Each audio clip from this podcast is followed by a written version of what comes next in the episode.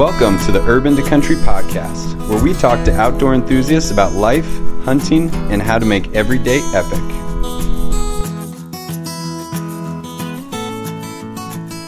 Hey, friends, welcome back to the Urban to Country podcast. On today's episode, I am honored to sit down with Jim Posewitz and Gail Joslin. These two are heroes of mine and have created uh, incredible change in the outdoor space.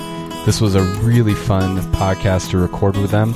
I know you're going to love it, so sit back, relax, and enjoy this episode with Jim and Gail.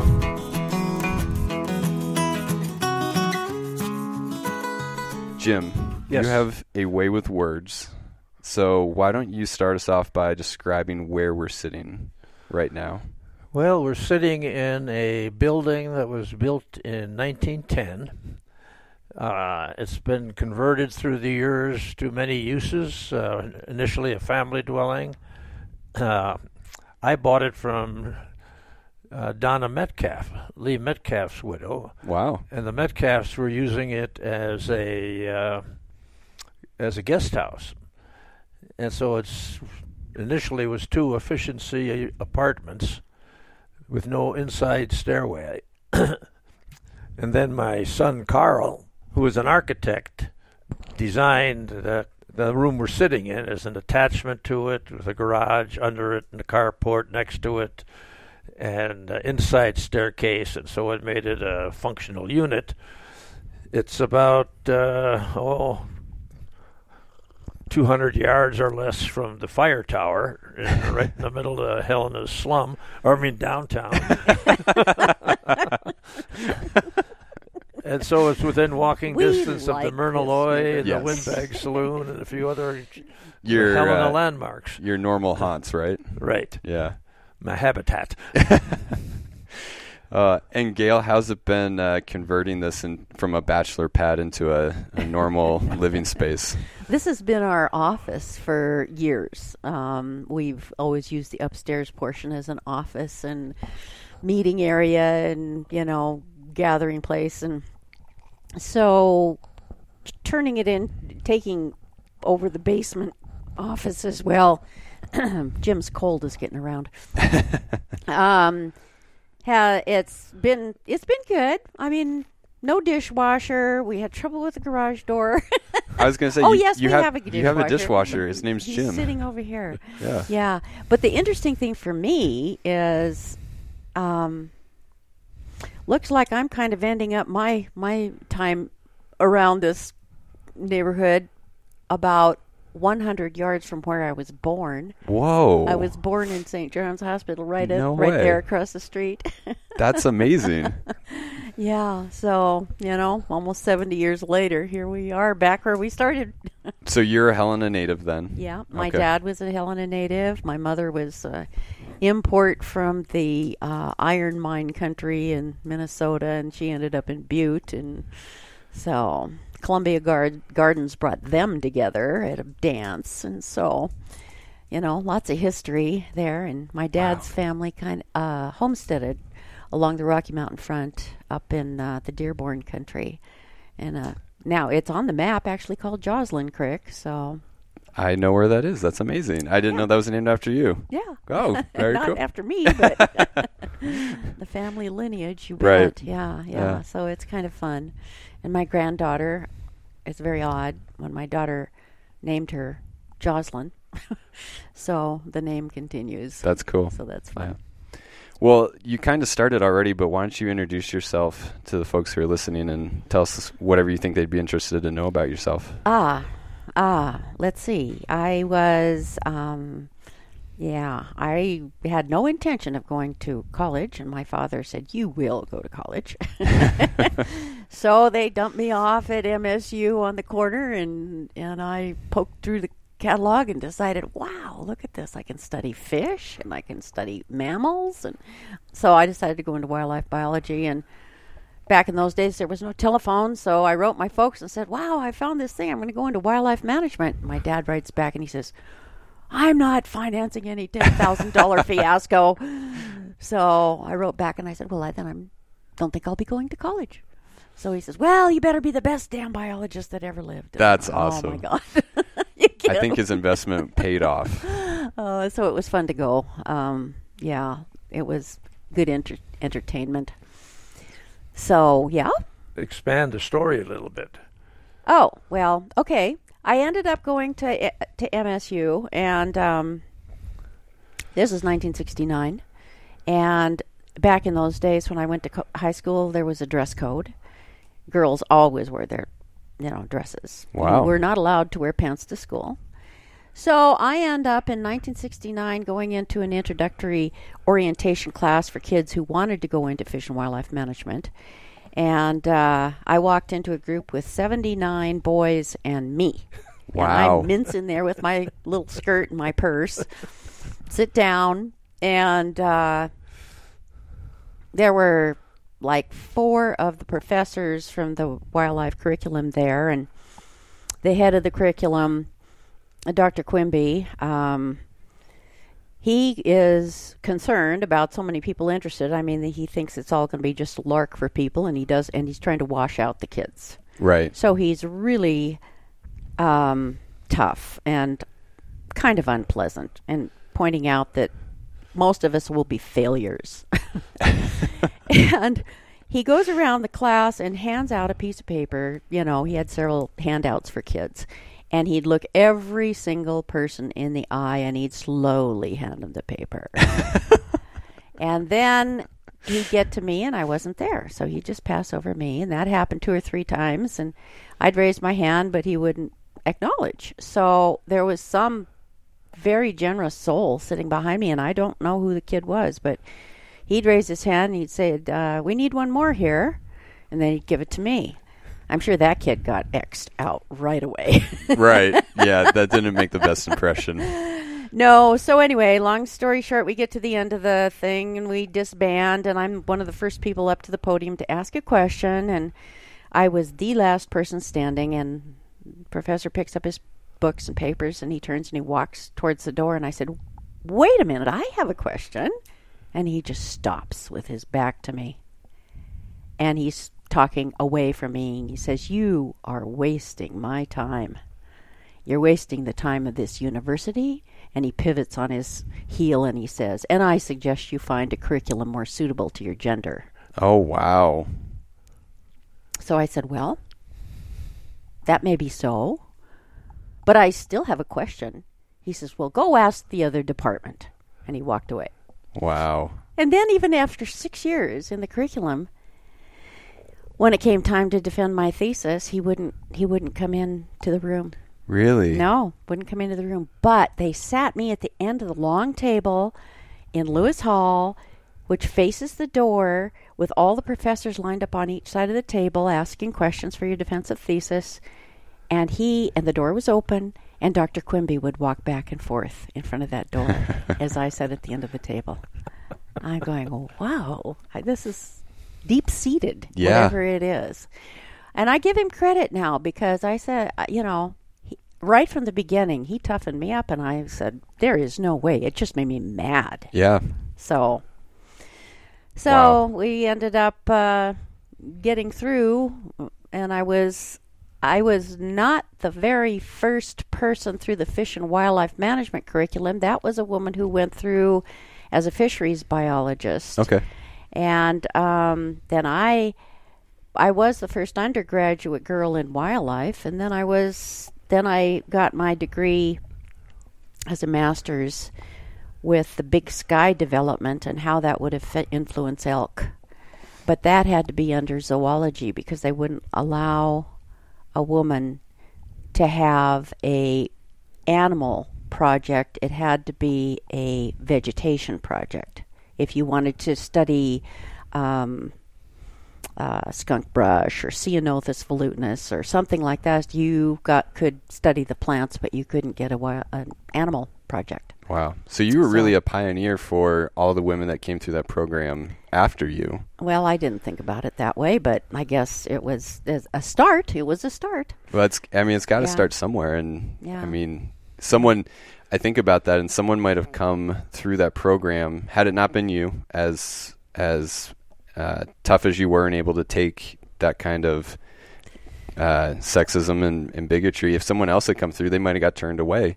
Yeah. You know, but you kind of laid the found the foundation for someone else to come through. So, wow, that's amazing. I didn't know the history there. Yeah. Actually, my my roommate and and uh, best friend, godmother of my kids now, she was the next person to come in, and she went all the way through fish and wildlife, but she was she was mortified of of the meanness, Yeah. you know. But at the time, she was not going to leave either. She was too stubborn, and she. so we we we, sup- we were supportive of each other. So That's was good. amazing. Yeah. Sounds like a good friendship. Oh yeah. Yeah. I called her this morning. Oh, Yeah. oh. And Jim? Oh, do you want to? There's a Add something? footnote to the story. Okay. Why don't you tell it? I don't know what did I. Tell me. Gail's first project out of graduate school was snaring, collaring, and tracking grizzly bears. Oh my goodness. And my punchline is so the most common words in this household are yes, dear.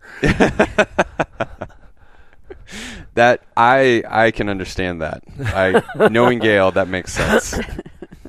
Jim, why don't you uh, tell us a little bit about yourself and kind of do a similar introduction to your background? Uh, fighter, lover, ballroom dancer, friend of the working girl. That sounds r- just about right to me. Yeah. Me too. I was born in Sheboygan, Wisconsin, and I went through high school years there. Sheboygan is one hour's drive from Packer Stadium. My father, who was a, at one point a professional athlete, but later in life ran a gas station, I had a grandfather, and he had a brother, and then I had two uncles, all of whom ran saloons, which meant that my father would organize out of that clientele a busload of fans to go to every Packer home game as I was growing up. That's very cool. And in my senior year, we played Green Bay East High School, and they didn't have their own football field, so they played in the old city stadium, which was the same field the Packers were using at the time. Wow. So for an 18-year-old kid, that was pretty heady stuff. Yeah.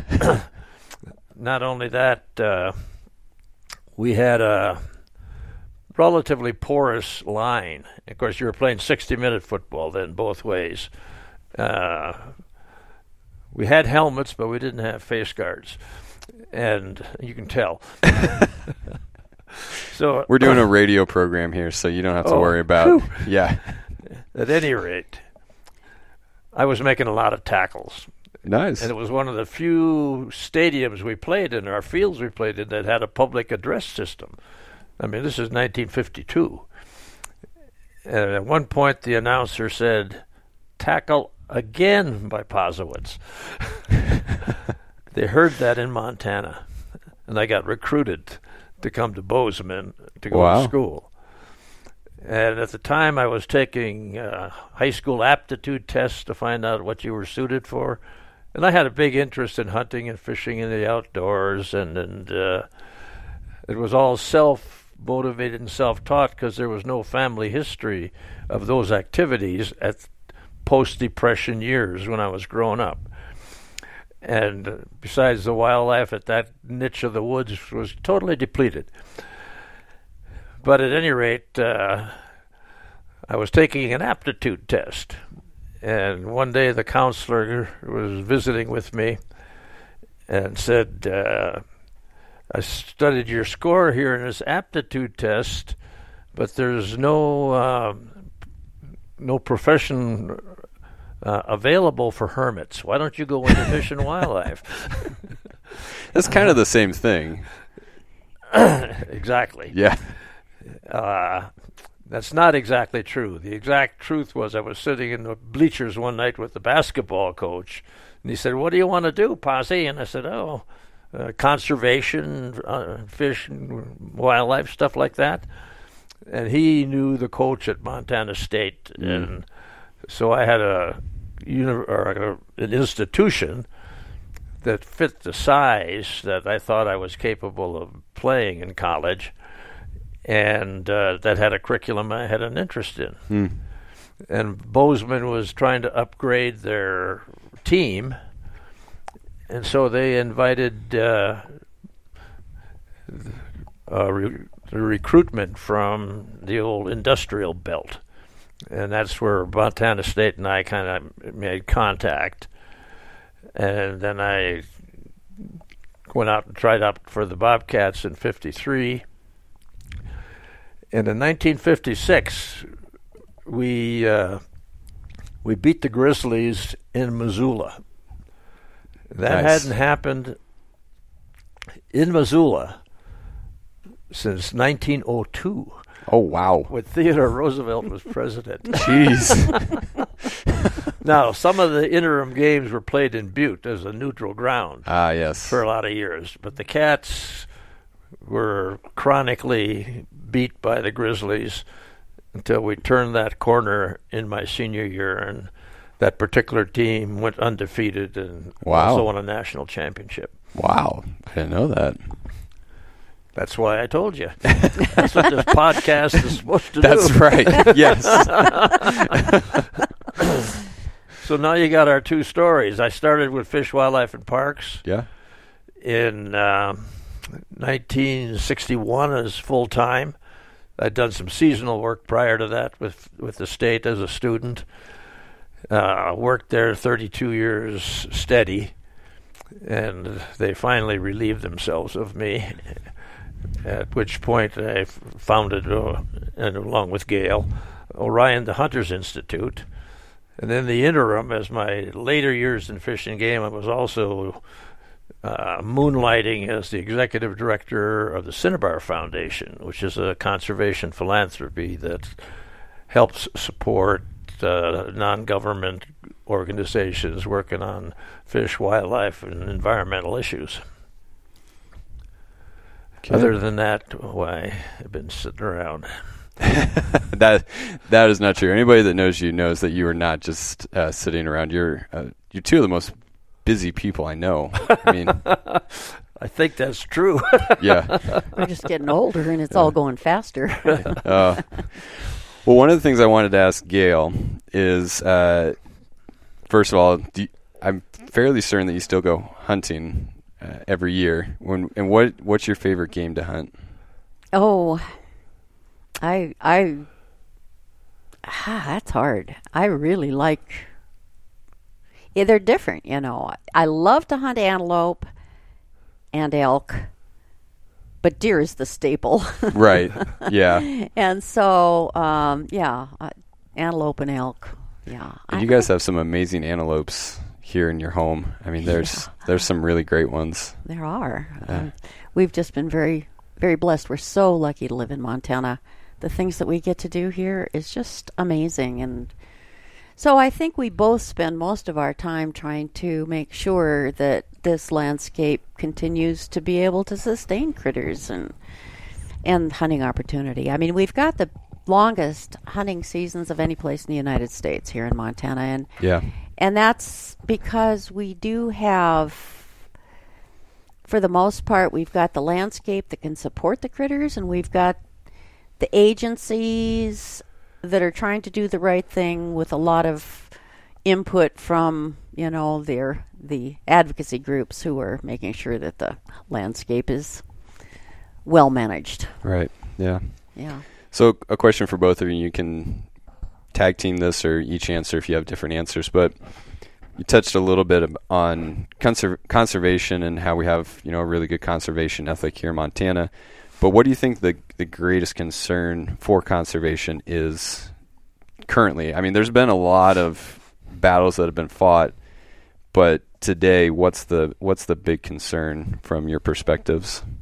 I think there's too much going on in people's lives, and so that becomes apathy, where they are not out and engaged and in the field to start to see what's going on and to really uh, participate in making sure that their special places are are maintained. I do think that. I mean, there's so much to do out there, and everybody's connected to their to their devices. Yep. So uh, getting out into the wild, I mean, this nature deficit disorder, I think, really does exist. And the more people are out there, the more alive you feel. But it seems like it's hard to break away from the everyday things that you get used to and get out there to really appreciate and then defend what needs to be done. Yeah. Yeah. I think our biggest immediate problem is a lack a lack of appreciation for what it took to deliver the present condition to our generation. Mm.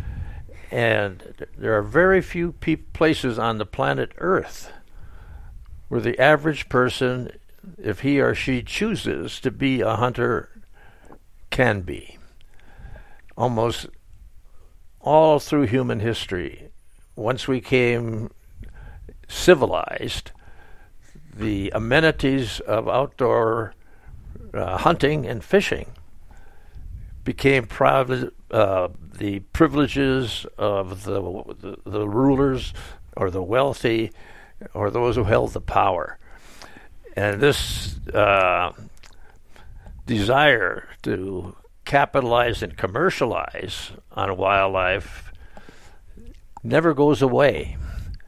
And if you look at uh, U.S. history, the whole issue of whether who would own the game in fishing uh, in the new world democracy.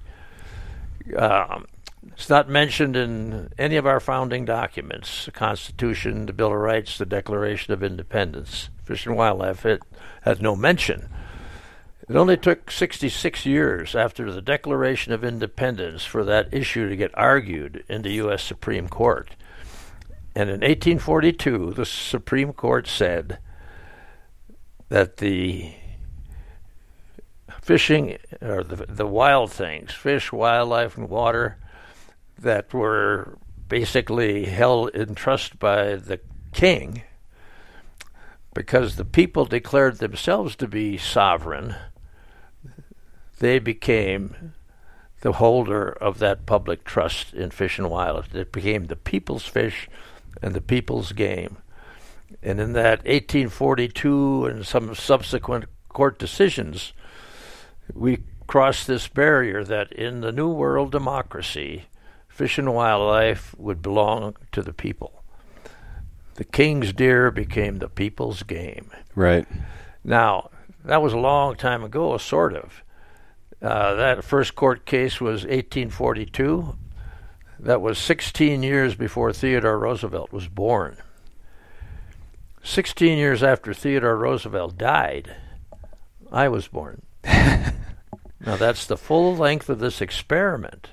Wow. In the New World democracy, whether a cultural, social, uh, environmental amenity can be held by, used by, taken care of, all by the people, and not by people of privilege, people of property, or people of wealth and power.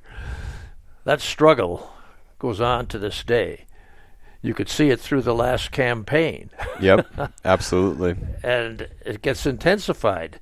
Now, initially, what that meant, or what that led to, was the total decimation of wildlife. Um, Montana was a prime example, and, and, I think Montana was a place where this conservation ethic basically took root, mm. f- not only for Montana but for the entire nation. But uh, in the, in August of 1883, North Dakota had their last commercial slaughter of buffalo. One month later, Theodore Roosevelt shows up to try to find and shoot a buffalo.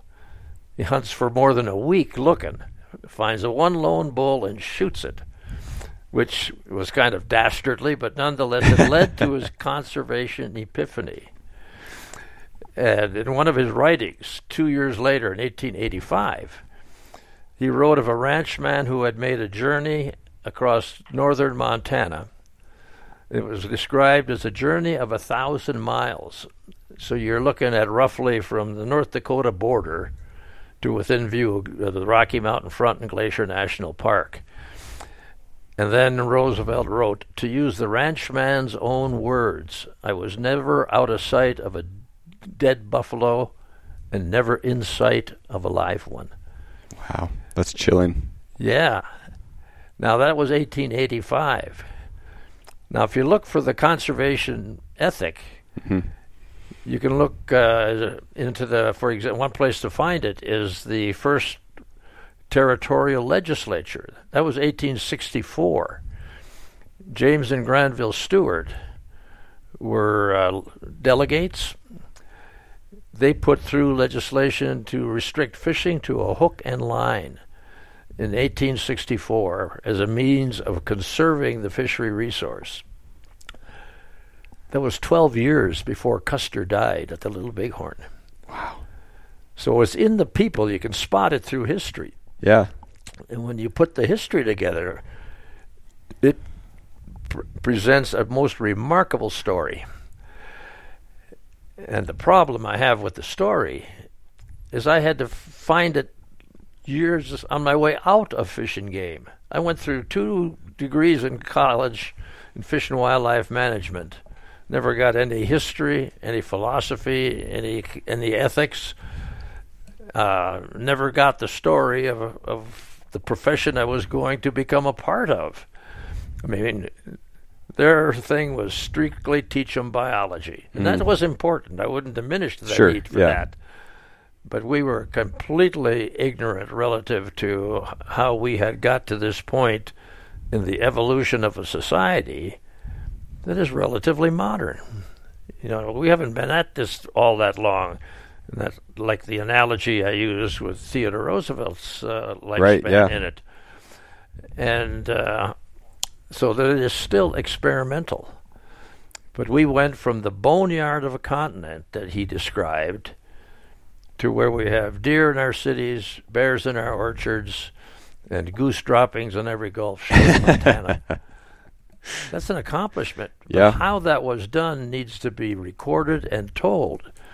Because in Montana, when you study Montana history in the traditional fashion, what you learn about is the guys who left us the Berkeley pit, and you never hear of the guy who left us the scapegoat Right. And we need to make a educational adjustment because there's a lot of beauty in that, and uh we should take a great sense of pride in knowing uh, the role that our state played in that whole saga. With everything that you two talked about, those those challenges that we're facing, how do we go about combating those? The apathy and the the lack of historical context for what we have here. Because you're right, you're both right. People are totally apathetic, and they they don't appreciate where we came from and what we have, and that's a, a generalization. But the the problem is that generalization is becoming more and more of a reality for the majority. So how do we how do we combat these two problems we're facing? I think it's education, of course, and but uh, it has to be hands-on experience, and I think more of us who are dedicated to our landscapes and love this place need to take folks with them out into the field. And i am have only done that a few times. I should expand that a little bit but i use the example of uh, my daughter is working on a project in libby which which focuses on the fourth graders and they do a winter treks uh, session and they go out weekly for a whole for for several weeks at a time um, and the kids have no have had no exposure and they love it and they they just eat it up and you initiate that spark of interest and curiosity for them to go out and if they know that that is a snowshoe hare track and that is a red squirrel track and they go out into the woods they feel more comfortable they feel like they know something and they're open to learning more. So i think we have to have more hands-on opportunities for people who don't otherwise have any uh, skills out there and are a little timid about going out but are still interested. Yep. So I think that's my perspective from a real today point of view, and of course, Paz's approach goes back to historical education and bringing it to the present, right? I mean, wouldn't you like to see this Well, sure. taught in And, schools? and I tend to look back at my own life experience. You know, I grew up wanting to be a hunter, wanting to be a fisherman, and wanting to be a trapper. And a lot of, you know, 90% fantasy, 10% reality, and all that stuff. I get to Montana in August of 1953. In January, I've been here six months. There's an extended deer season in the Bridger Mountains. I borrow a gun. I go up into the Bridger Mountains and I shoot my first deer. How old were you? Pardon? How old were you? 19, maybe? Oh, I was 18, 18 years old. I would be, in two months, I'd be 19.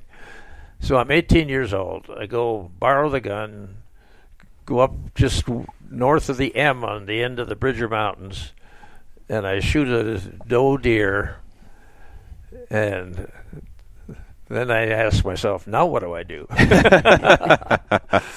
The- but the truth was, you know, I had knew enough to uh, disembowel it and all that, but I had no idea a well I could be the hunter, why the Bridger Mountains were public land, and why that why while that why that deer population of the Bridger Mountains had been so amply restored by the time I showed up Right. that we had to have an extended season on them just to hold the numbers in check. I knew none of that stuff. And by the time I graduated six years later with a master's degree, I still didn't know any of those answers. and that, to me, was tragedy A. Uh, tragedy, or the good news was, all through Montana history, from when James and Granville Stewart ride in, pass a prohibition on taking killing fish any method other than hook and line. And what my mind said was, well, of course we're being settled by miners, and they all have dynamite. when I looked into it a little, one step deeper, I found out that legislation was passed before dynamite was invented. Oh wow. Exactly. Oh wow moment. Yeah. Then you start thinking, okay, why did they do that? Because it's, they were seining fish to feed people in the fish markets and th- stuff like that at the time. But that was eight, uh, 12 years later, Custer died at the Little Bighorn. And that's kind of an interesting year, 1876, our nation's first centennial. The buffalo hide shipments downriver from Fort Benton alone peak at a record 80,000 hides that Oh year Oh, my goodness. from Fort Benton alone. Uh, Theodore Roosevelt is a freshman at Harvard that year. Marcus Daly takes his first mining claim in Butte that year. Wow. There's a lot going on. A lot going on in 1876, you know.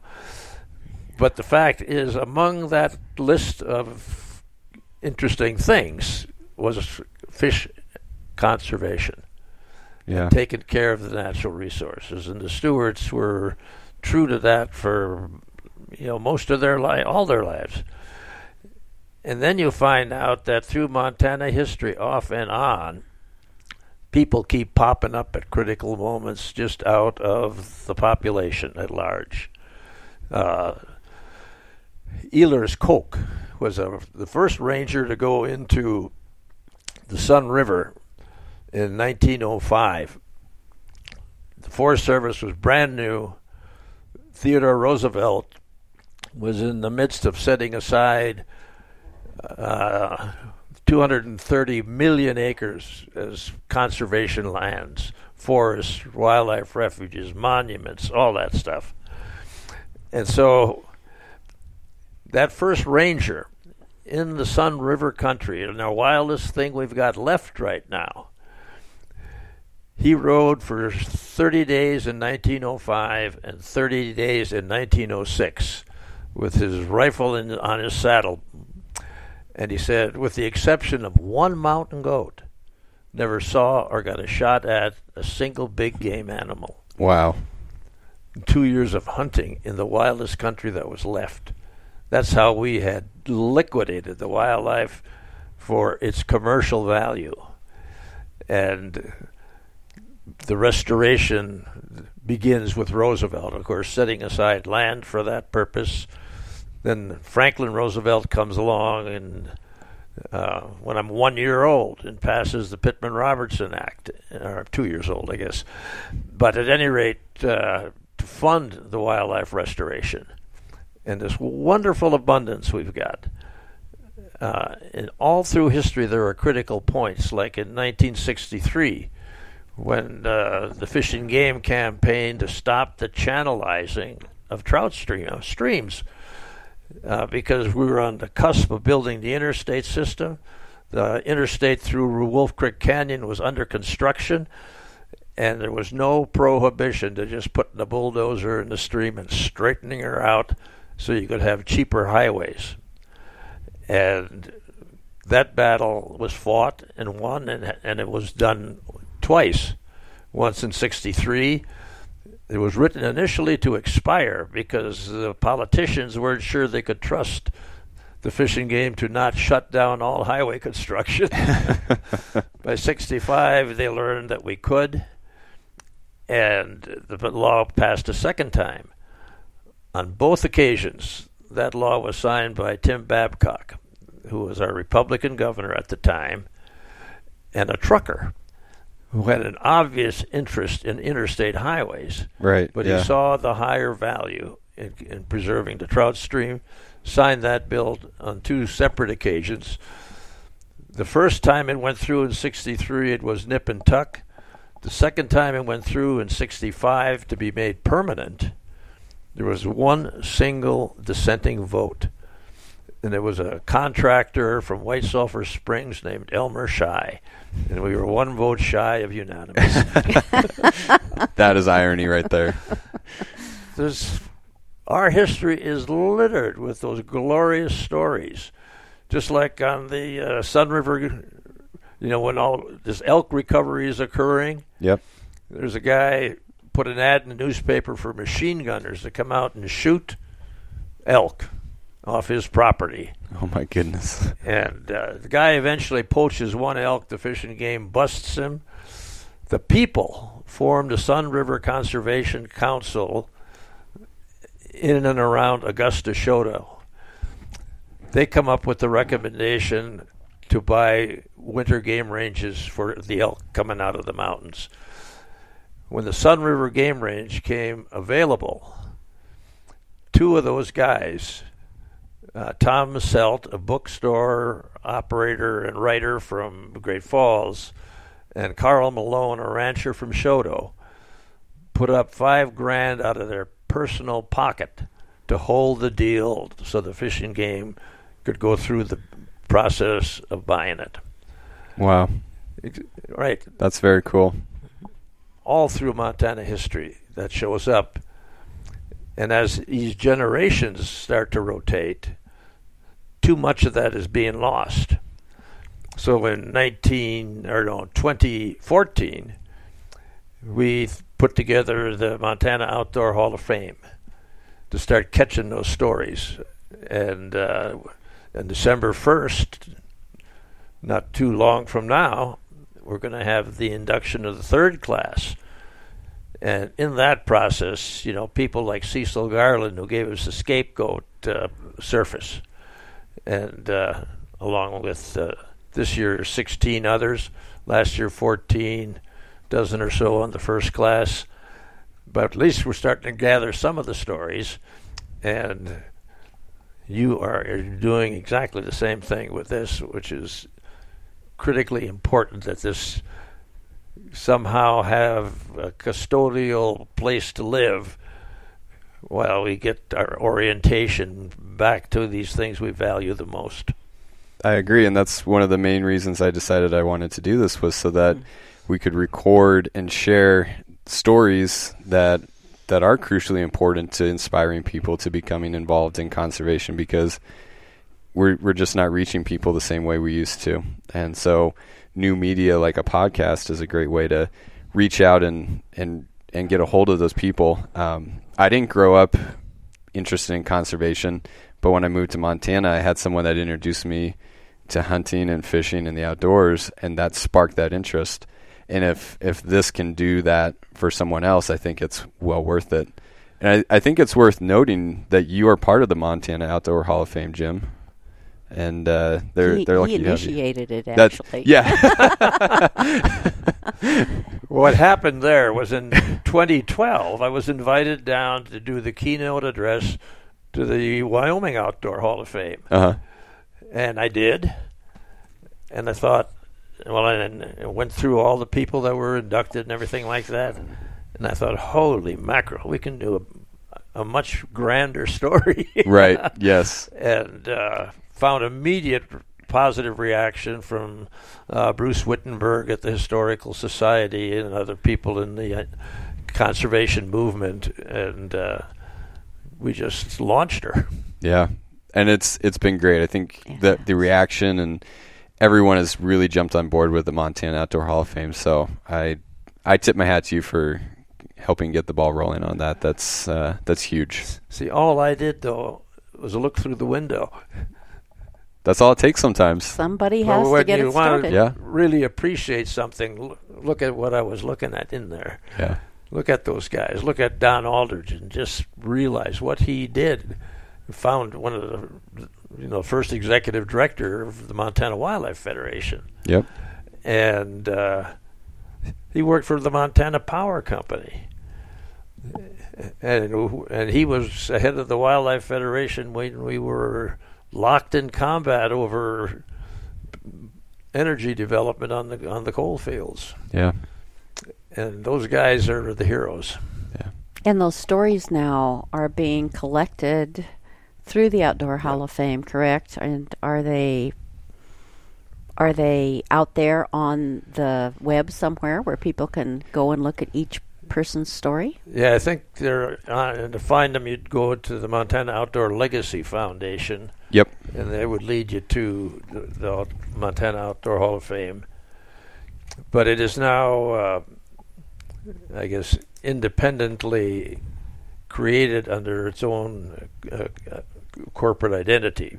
But we're still linked to Montana Outdoor Legacy Foundation is one on, on the steering committee and things of that nature. Yep. So Montana Outdoor Legacy Foundation is helping to kind of transition Montana Outdoor Hall of Fame to its own entity. And so the goal would be eventually for it to be its own its own entity, have its own website, have its own housing for all these historic pieces that they're putting together. So big things coming up for the Outdoor Hall of Fame here in the next couple years. It's uh it's a good time to be involved in it. What are some of the things that we have going right for us? What are some of those some some things that, that we're doing well that, that people should know about? You ask that on a bad morning. Uh, I did, I did. We've got the the uh, the midterm election results coming in, so maybe that is a bad question. But well, let's focus on the positive.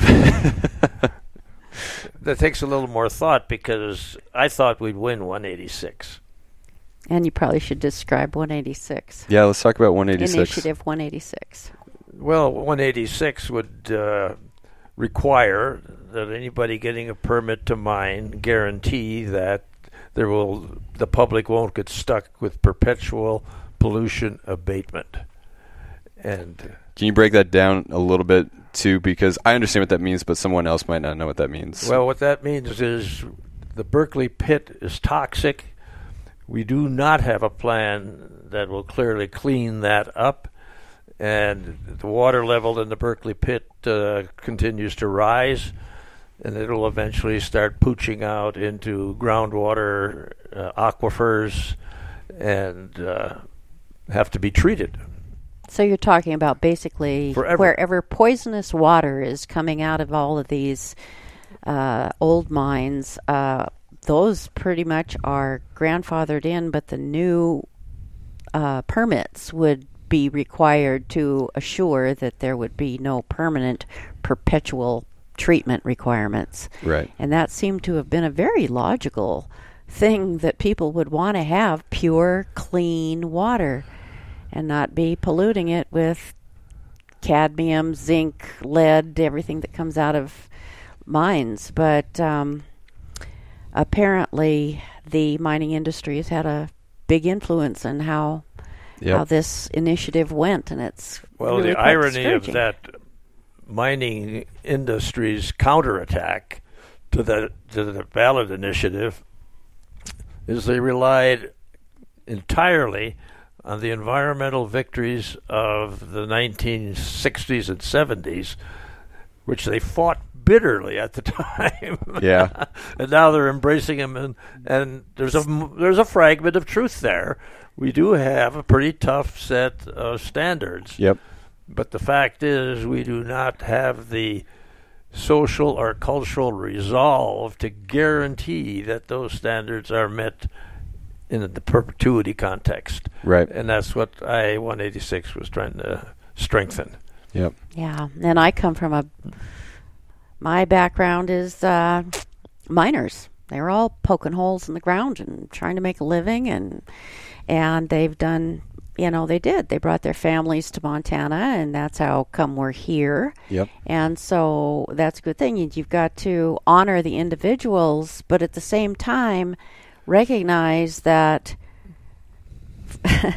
yeah, my grand grandfather died of being in the deep, deep mines in Butte. I mean, he was sick, and that's how he died. Finally, was from all of the uh, lung issues and problems that he had, and I think that we just need to make sure that our environment can sustain us. We used to Yep. have this really good uh, moniker within Fish, Wildlife, and Parks that said, uh, and maybe pause, you can help me with this a little bit, but it said, a a livable environment for wildlife is a quality environment for man.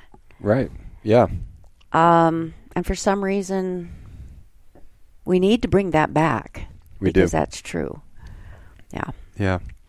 The way I described it, somebody asked me what it what I 186 was and what it was all about, and I, what I said was, "Well, you remember when your mom used to say, "It's your room, clean it up." That's basically what I 186 was. It said, "If you make a mess, you clean it up."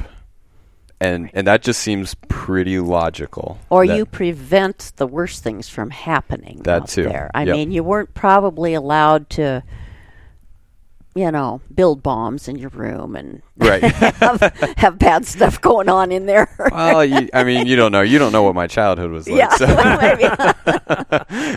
yeah. yeah. So yeah, not a not a great not a great day for conservation. There's some some challenges ahead for sure. But what are some of the positive things that we have uh, going for us right now? You know, I think another historical context that brings it into the current has to do with so many really, really good Republican leaders that we've had in this state in the past that honestly addressed the the issues. And of course, Jim was involved back in those days of the uh, legislature when um, they there was some real cooperative things to to make sure Montana did the right thing. You used the example of Governor Babcock signing the highway bills that were all very progressive. Well, that's true. Governor Babcock also signed a letter in support of the scapegoat. And, uh, on, you know, in the political theme here, when Cecil Garland saw a bulldozer unloaded at the head of the Blackfoot River to start building a road from the head head end of the travel route up the Blackfoot through that wa- Lincoln backcountry, it was called then, and to come out on the Dearborn, he called his congressman, who was Jim Battin, and Jim Battin was a conservative Republican. And actually, that road would have penetrated what has become Right, the Lincoln scapegoat. exactly. Battin calls the regional forester and says, I want 30 days to study this situation. The regional forester makes a huge mistake. He says, Congressman, you don't have 30 days. To which he heard in reply, I goddamn better well have 30 days. he got his 30 days, and that road was never built, and that bulldozer went back on the load boy, low boy and, and hauled out of there. And now we got the scapegoat wilderness. Wow. Yeah. That's very cool. One man and a receptive po- politician doing what is in the best interest of Montana. And uh, we need to get that rejuvenated. And at that time, there were a number of progressive uh, Republican legislators, etc., on environmental issues. The Montana Environmental Policy Act was uh, shepherded through and written by George Darrow, who was a Republican state legislator and a petroleum geologist. But he could see the value and beauty of the Beartooth Plateau. Yeah. Same with uh, Harrison Fagg, who fought the Hard Rock Reclamation Act through uh, in that same time period. He was a Republican. So they weren't so ideologically brain dead at that time. They could think their way through something that was obviously good for Montana, didn't rely on party ideology, and didn't run through the electoral process like a bunch of lemmings.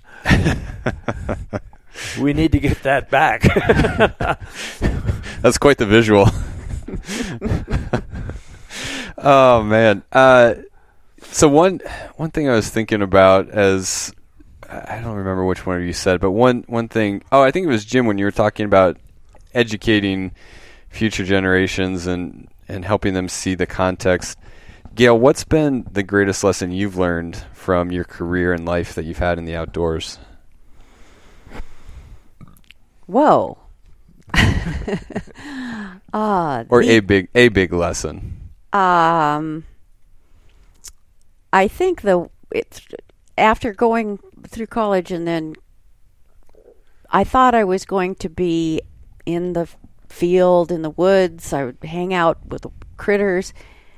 The big lesson is if you really care about issues, you are engaged with people Mm. and you are understanding their points of view, but explaining what needs to be understood by folks in order for them to appreciate uh, issues. And uh, most of us who go into fish and wildlife, we're in that hermit mode.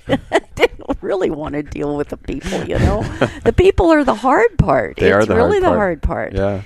Yeah. Um, I have to say that when I was I uh, retired from Fish, Wildlife, and Parks about 11 years ago, and the last assignment I got, I really didn't want it. it was to be engaged and to actually write the Helena City of Helena Deer Management Plan. Mm.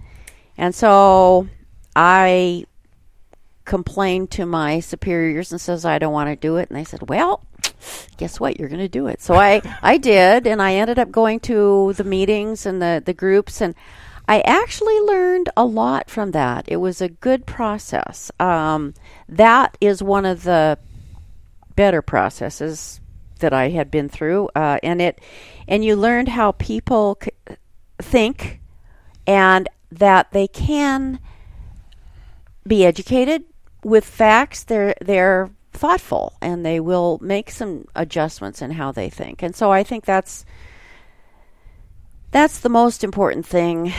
I guess that I have learned it's a hard one because that means you must stay engaged. Right. Yeah. Um, so we are he and eh, the more you learn, the more responsible you feel to participate because you do have experience, and so we have to try to get more folks to understand and appreciate what we have.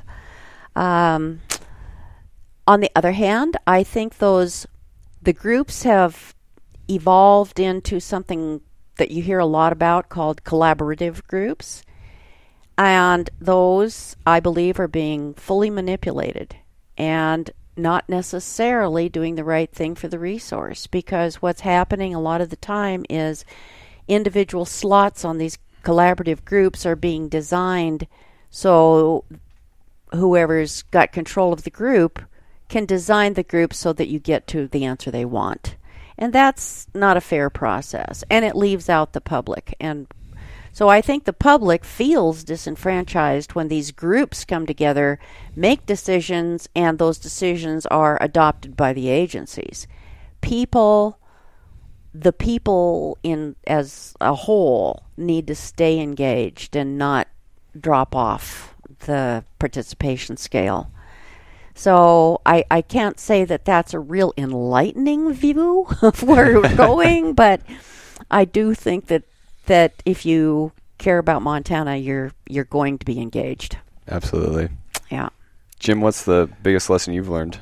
Well, it's almost the same thing, exactly the same lesson. I learned it a different way.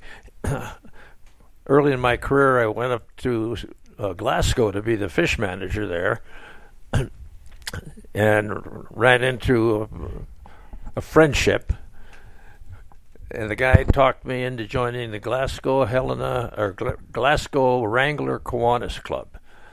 Okay. So I joined the local service club, and in time I realized what happened there was I became something other uh, than an alien from the f- government bureaucracy or Planet Green within that community. I started to become part of the community. And when I moved to Helena, he talked me into same guy. He, he became my hunting and fishing buddy for, through the process, both in Glasgow and later in Helena. Uh, he was an attorney, Bill Sternhagen, and he talked me into joining the Helena Kiwanis. and one night, I was taking a crew of Iowa public TV people down the Missouri River when we were fighting the Corps of Engineer dams down there. Mm-hmm. And I got back to the Grand Union Hotel in Fort Benton. This was the old style. And there was a note pinned on my door. And it says, Call Bill Sternhagen no matter what time of the day or night. Oh. So here's a personal family friend, a lawyer, a hunting buddy, and uh, needs to talk to me. Mm-hmm. So I run down the end of the hall. There was only one phone per floor in the hotel at the time. it's a little different today. And he says, "Oh, Jim, I'm the nominating chairman for the Helena Kiwanis. Would you be the second vice president?" I said, "Bill, anything." you know, I thought, who in the family gotten run over, you know, or whatever. and so I became eventually the president of the Helena Kiwanis Club, which is something from being the hermit on Planet Green. Yep. And that was a big lesson there to become a part of the community. We both belong to the local Rod and Gun Club. We both belong to the Wildlife Federation. You know, we both belong to a whole list of other conservation oriented NGOs. And I think that's incredibly important because you are something other than this alien. And yep. you have a chance to talk to people because you know their name and they may know yours. And uh, there's too many in our profession, I guess, that went the isolation route. And the ones we remember and the ones who are remembered historically are those who broke out of that pattern. They weren't content to just sit in the cabin in the woods and, and pound out their reports. Right. And the irony is, all through our college training, at least through mine, they you know they pound the scientific objectivity into your brain, and then you leave your emotions out of everything you're doing and you send your data to the decision makers, whoever they are. I don't think that's good enough in a democracy. And the way I sum it up in a bumper sticker is in a bumper sticker is it's important to care. Yeah. And that's why we got into the profession in the first place. We're taught to isolate that caring. And those of us who discard that in time learn if you are going to make it actually happen, you have got to mix in the broader sector of American democracy. Absolutely. And I mean, you two are a great example of that. You both have been highly engaged since your beginning of your careers in making sure that we all get to enjoy the incredible lands that we have in Montana. Um, you both have done a lot. Is there something that you look back and you feel especially proud of that you were able to accomplish, or maybe you're still working on? My answering machine is talking. So Yeah. uh, We'll let her quit talking. Huh. I didn't know that would happen. Anyway, there's so a voice out of the abyss. yes, it was. it was a voice out of the abyss. Ah, you're gonna have to, Mother, mother, is she that you? I thought I had that thing turned off. I, Oh, Oh, it, it is all good. okay. Yeah, so what do you- what do you look have back? to Re- rephrase that because it kind Sure. Yeah, you both have accomplished so much and, and you've done a lot of good in your lives. Is there something that you look back on and you feel especially proud of or that you think was significant that you were able to accomplish? I don't know. I mean, I'm asking you to brag here. I know that's hard. Yeah. Uh, we Jim, Jim that, I'm way better at it. uh, Well, I know the the professional thing that I worked on and coordinated about 35 other wildlife biologists from across the state was um, called a project by the Wildlife Society, the Montana chapter of the Wildlife Society, called The Effects of Recreation on Rocky Mountain Wildlife. And we put together a compendium of literature, uh, and we found people in with expertise in various components and put this document together and built a bibliographic database that people could research for different species for different issues. At the time, this was back and it was published in 1999 and it was uh, actually didn't get actually published till 2000 but it's dated 99 and um, we didn't address the issue of mountain biking uh, at the time. We addressed uh, jet skis and uh, lots of snowmobiling activity and lots of motorized recreation. And I think that that was a very good uh, effort, and we received a recognition from um, the Wildlife Management Institute, and that's what that pintail duck up there with a plaque on it is about. It's and it has to do with the fact that we provided a resource that was valuable across the nation, and so we got, you know, acknowledged for that effort.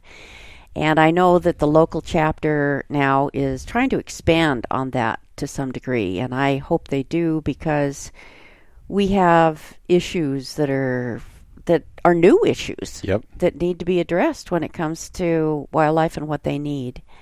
And uh, so often anymore, people are into uh, the extreme sports, the adrenaline rushes, and the things that just drive them, make them unaware of the consequences that they might be having on the surroundings that they're doing these activities in. Sure. So, um, I don't know. Maybe I can gear up and run out again with a Yeah. charge forward and address these other issues and talk Oh. about them again. Um, so that was a good one. I've also taken a few people out for the very first experiences they've ever had in the woods. Oh, that's and, amazing. And uh, I should do more of that. Um, I'm a little slower now, but I still get out there and do that. And one gal we took out managed on her very first hunt to shoot a buck whitetail. Wow. So it was pretty exciting for her and for us. And That's cool. Providing the experience and the context for it to happen in. Yeah. So that was fun. Yeah. And Wow. I also uh, tried, and I still think there's an opportunity for a project through the state. Um, this was back in the 90s as well. I pushed a project called the Diana Project where people, uh, especially they were, were trying to recruit women and children into the hunting community and there are landowners out there who don't want to be inundated with the general hunting masses but i believe there are places that they would allow uh, well trained first time hunters to have an opportunity to hunt. And the intent was to bring those landowners and in the process, really educate these landowners who are new to Montana and what Montana is about. And I think that there's an opportunity there for landowners to learn as well as the new introductory hunters. Yeah. And I, love it. That's very think cool. that'd be a very good thing. yeah, I agree. Yeah, it's so important to get people involved in. Yeah. even if they don't become lifelong hunters, just get them out hunting once and kind of expose them to what it's all about and, and what that uh, what that does for conservation and, and what that means for for the outdoors. Mr. Posewitz, Yes. what's the uh, the thing that you're most proud of? You got a picture. But you can't. I mean, this is also I- radio. I'll de- I'll describe it. So we've got a, a young lady here who's holding a, a beautiful fish. You want to tell us about? That's my granddaughter. That's the Big Hole River. That's one very large brown trout. That is and the face on the edge of that photo is my son. And at one time, when he was growing up, we were engaged in a big battle on the Big Hole River. County wanted to straighten the channel in a few places, and we were resisting that. And uh, they wanted to dam the Big Hole at one time.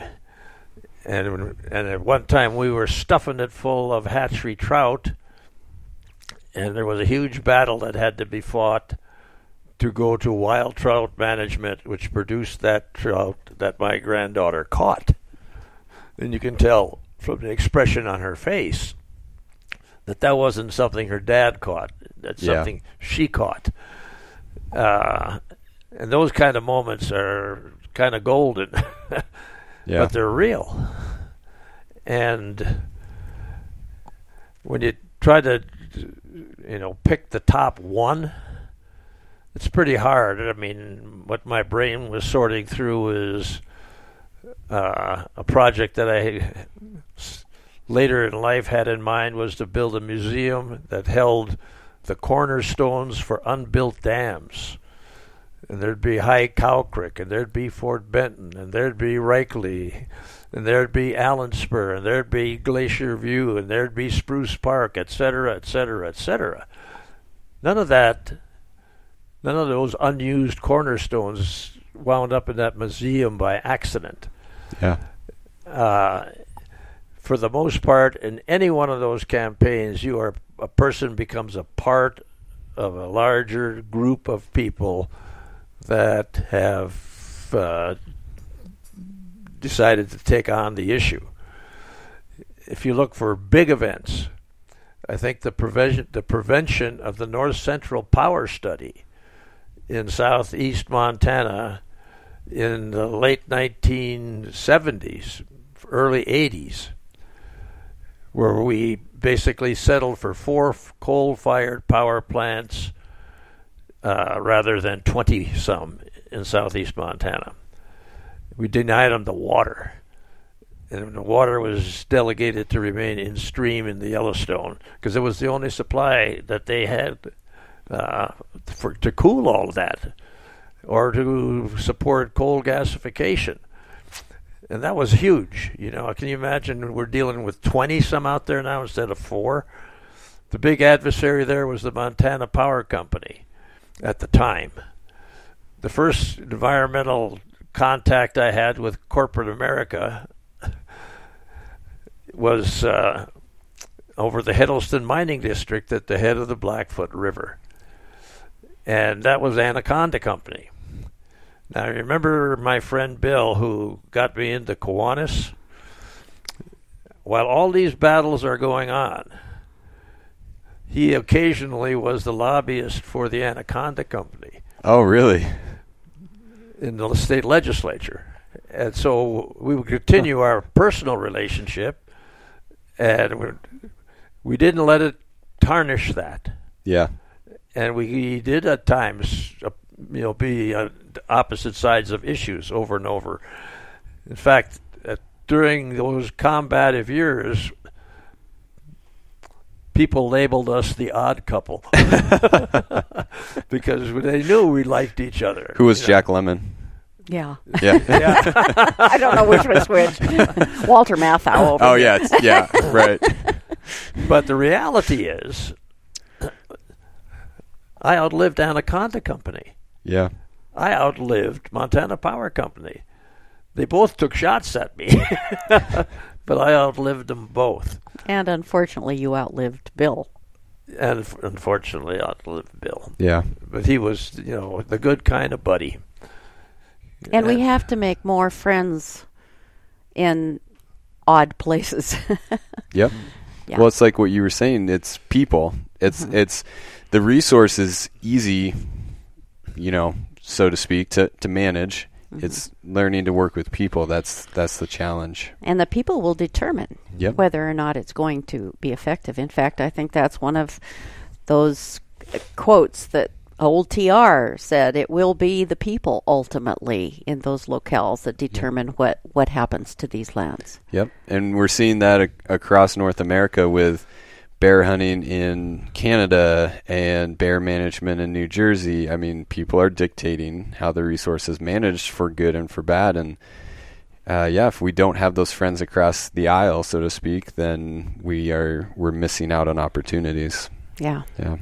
Well, yeah, and if we bifurcate ourselves on ideological lines, well, they don't, you know, invariably they will not fit the local condition or the local circumstance. Right. And so we've got to be flexible and hopefully encourage politicians to adopt some level of flexibility based on what the people want. Yeah. Yeah. All right. So, are you guys ready for this amazing transition of topics here? Okay. Jim, you talked about people taking shots at you. I understand you wrote a book called My Best Shot. see How what, about that? See what I did there? um, tell us a little bit about that book because it just it recently was released and um, I have a copy of it. I'm really excited to read it. I was trying to keep the discussion clean without being self-promo here. well, that's why I'm here is is to uh, give you that opportunity. So yeah, tell us a little bit about your book. Well, the book is basically a biographical piece that goes from story to story about my finding and then participating in living the Montana conservation ethic. I couldn't have written that without having become a student of Montana history to realize how many people that preceded me uh, that gave me the chance to take my shot. And how satisfied I was with the fact that I took the best shot I could. Yeah. And uh, so that's where the title came from. It's a great title. And it goes through a series of stories and stuff about uh, oh, the, the various major issues like the Missouri River dams and the uh, development of the coal field and the protection of the Yellowstone River water, and then to uh, again in the context that I just took a turn at that. You know, if it hadn't been for Dan Bailey and Bob Anderson and a handful of others, that dam might have been already been there, and we would not have had a chance to uh, address it as protecting the river from its depletion by the energy industry during the midst of an energy crisis where the president called for maximum utilization of energy, domestic energy resources. All the federal agencies were piling on with plans to develop energy resources. And at the Fish and Game, I had the chance to send three guys into the Paradise Valley because I knew it would lead to the Allenspur Dam debate.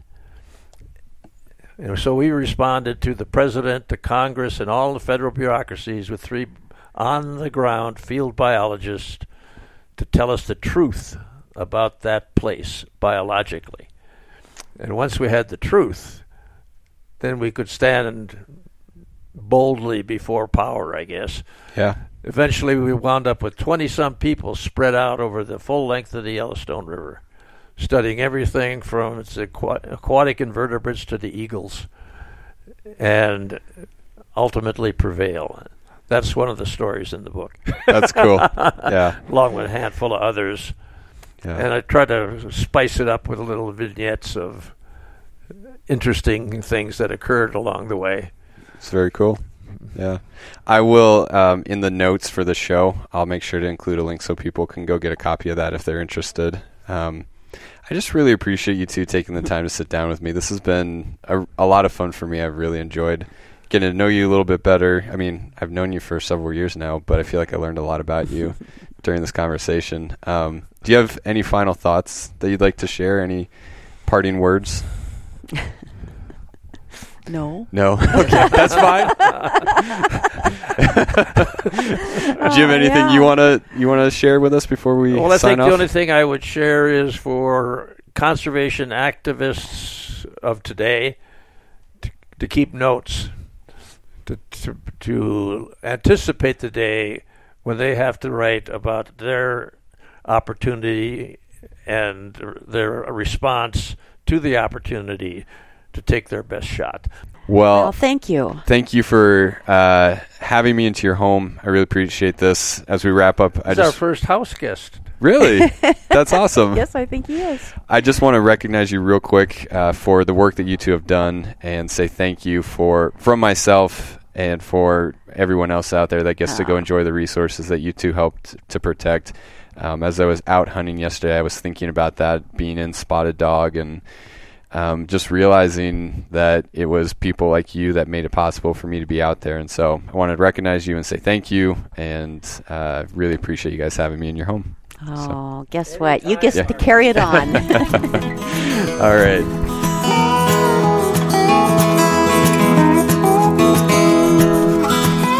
Well, that's a wrap. Thanks so much for tuning in. If you enjoyed this episode, go leave me a review wherever you listen to your podcasts. Follow Urban to Country on Instagram, Facebook, and Twitter, and sign up for the Urban to Country newsletter on our website. In closing, I wanted to quote Henry David Thoreau. Thoreau said, All good things are wild and free. Please remember to do your part to make sure our wild places and our wild creatures are here for generations to come. And until next time, go out there and make life epic.